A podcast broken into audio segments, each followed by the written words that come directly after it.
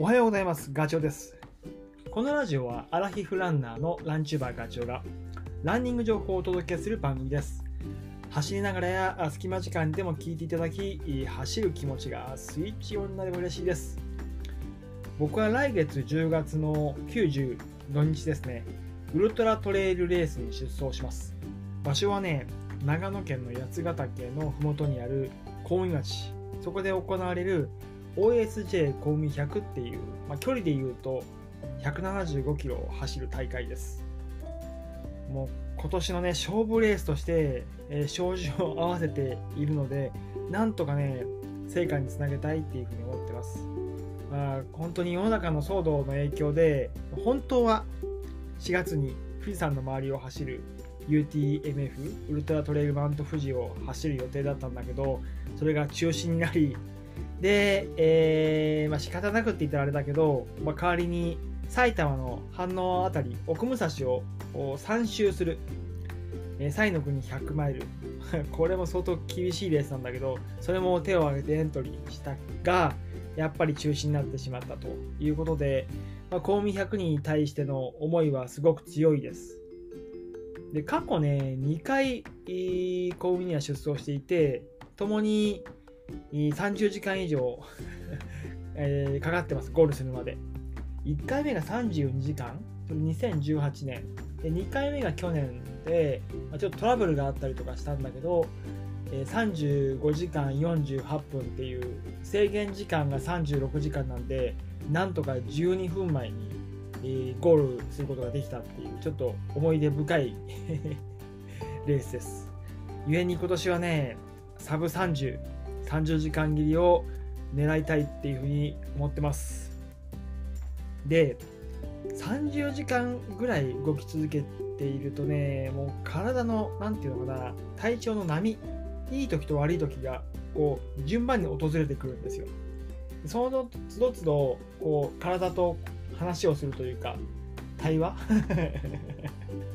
筋肉はあとエネルギーはであとは内臓とかの、まあ、体調、うん、そういうのもちょっとこう、えー、と感じ取ってで対応していくっていうことをつどつどやっていくんだけどその時の判断材料っていうのを僕は心拍数を頼りにしているところがあります。でもちろん走っている時の感覚で調子がいいとか悪いとかっていうのは分かるんですよ。でペースの上げ下げも、えーとよくそれでやってますがまあ、経験値でね。ただ一方でもう一つ客観的にねあの数値として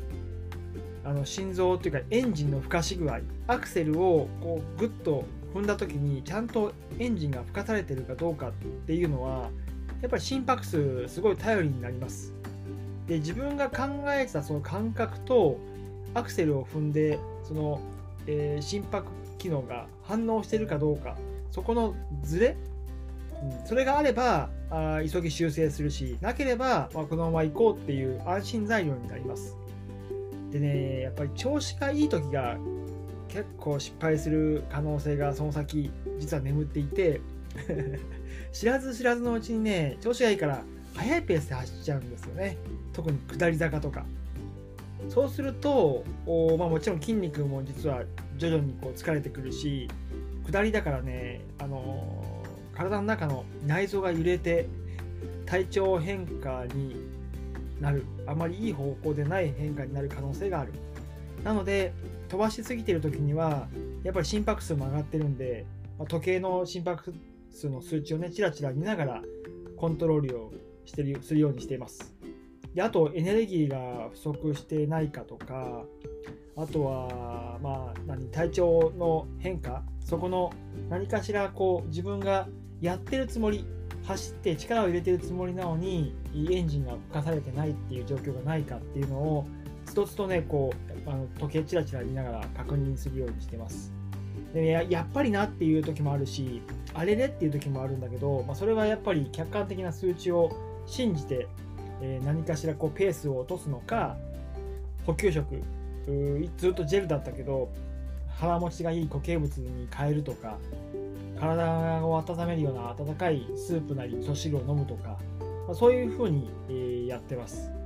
あのね、その自分が思う経験値とその客観的な心拍数を照らし合わせるとあんまり外れがない非常に頼りになりますまあ、これって、まあ、今僕ウルトラトレイルレースの長い距離を走るときに心拍数頼りにしてるって話しましたけどこれ別にあの普通の普通のって言ったらあれだけどロードを走るフルマラソンとかあとハーフマラソンとか100キロの100キロの、ね、ウルトラマラソンとかにも同じことが言えると思いますでちょっと、まあ、話をもう少し深く掘っていくと心拍数の計測の話をちょっとしましょうかね大抵これってランニングウォッチで今もう見ることができますよね。えー、ほぼ搭載されてるモデルが多くなってきていて、えー、計測の仕方は光学式の心拍計って言われているもので時計の裏面に LED が埋め込まれていてその LED が手首の血管に光を照射してで血液がドクドク流れているその血液量を測るで心拍数っていうことで数値を出してるんです。でね、えー、この、まあ、時計で測るけあの計測って、まあ、時計つけるだけスイッチオンにするだけだから楽なんだけどやっぱりね、えーと、その光をしっかりと血管に当てることが必要なんでベルトをギュッと締めなきゃいけないんですよ。これが結構ね、なんかこう、僕は気になる。あと、寒くなると血管がキュッと細くなるんで、計測エラーが発生しやすくなるので、ちょっとね、あの正確性っていうところでは、たまにあれって思うところところがあるので、いつも僕が使っているのがね、あの胸の心拍計なんですよ。ポラールの H10 っていう、まあ、ハートレートモニターなんだけど、これあのフリスクぐらいのサイズの箱がベルトについていて、ベルトは3センチぐらいの幅かな。それをこう心臓の周りに胸のところに巻くと、電気信号心臓のねそこで発している信号を読み取って、まあ、心電図と同じですよ。故にねすごい正確な数字が出てきます。ただ あの正確なんだけどつけるのが面倒であとたまにずれて落ちてくるっていうことがあってまあいいところがあれば悪いところもあると。っていうことで この前 YouTube の動画でも上げたんだけど新兵器を実は購入していてこれがあのポラールっていう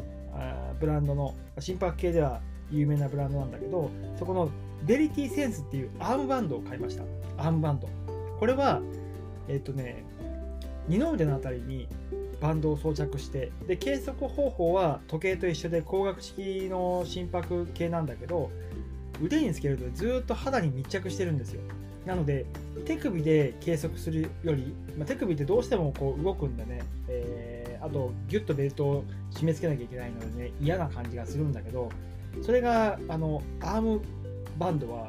あんまり違和感がない。なのでまあこれいいので その検証動画を YouTube で上げているのでよかったら見てください。そしてまとめまとめっていうかえー、と今ご説明した時計にせよ胸ベルトにせよアームバンドにせよそれぞれいいところ悪いところあるんだけど、まあ、アームバンドはねあまり悪いとこないかもしれない、えー、装着感がすごくいいし、まあ、とはいえ光学式心拍計なんで胸ベルトの電気信号を読み取るっていうその精度と比べればやっぱり落ちるところはあります。であと電池の持ちみたいなところも実はあって、まあ、時計はね時計の電池を充電しておけば大丈夫だし胸ベルトもあれ確か確かっていうか平たい電池なんですよ。なので400時間持つ。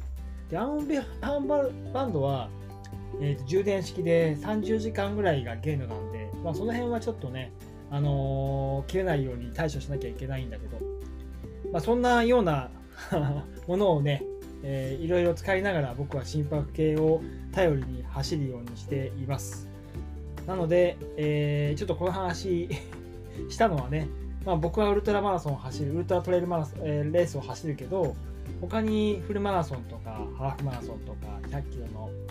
えー、ウルトラマラソンとか走るときにも、その心拍計っていうね、ものを一つこう走るときの武器にしてもらって、えー、サポートするペースを考えるエネルギー補充をするっていう時のお役立ちアイテムとして使うのもいいかなっていうそんな風に思ってます、まあ、このお話がね少しでも役に立てば嬉しいです。それではまた次回の放送でお会いしましょう。ガチョウでした。バイバイ。